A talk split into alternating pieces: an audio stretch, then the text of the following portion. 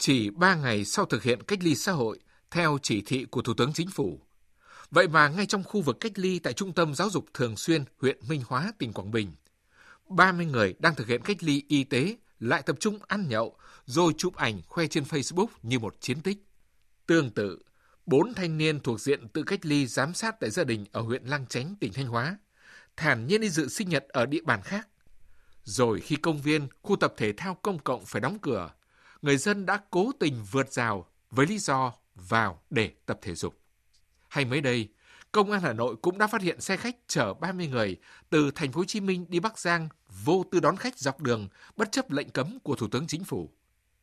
Những ngày gần đây, tình hình dịch COVID-19 ở nước ta giảm phát sinh những ca bệnh mới, nhiều ca được chữa khỏi, nhưng không có nghĩa là dịch bệnh không còn nguy hiểm. Đáng lo là đến nay có những ca nhiễm bệnh ngoài cộng đồng nhưng hiện vẫn chưa xác định được F0 lây nhiễm. Hay như mới đây, một ca bệnh ở Mê Linh, Hà Nội sau 24 ngày mới phát hiện dương tính với COVID-19.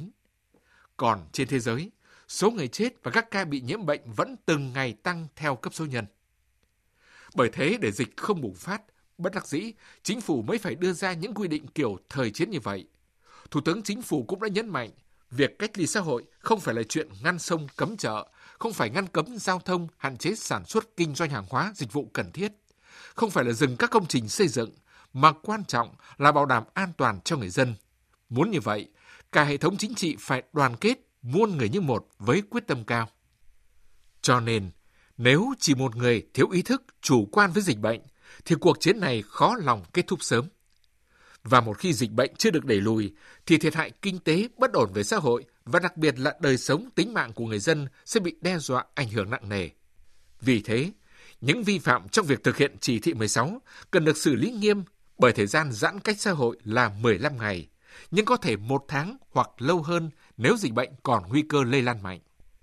Trong cuộc họp phòng chống dịch COVID-19 mới đây,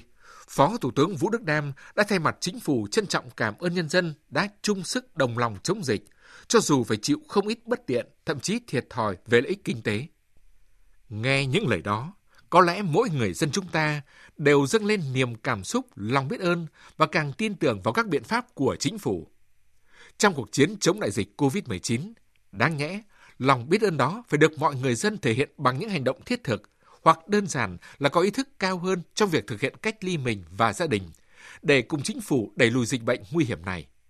Có như thế mới là sống có trách nhiệm, mới là bảo vệ sự an toàn cho bản thân gia đình và cùng cộng đồng đi qua đại dịch an toàn.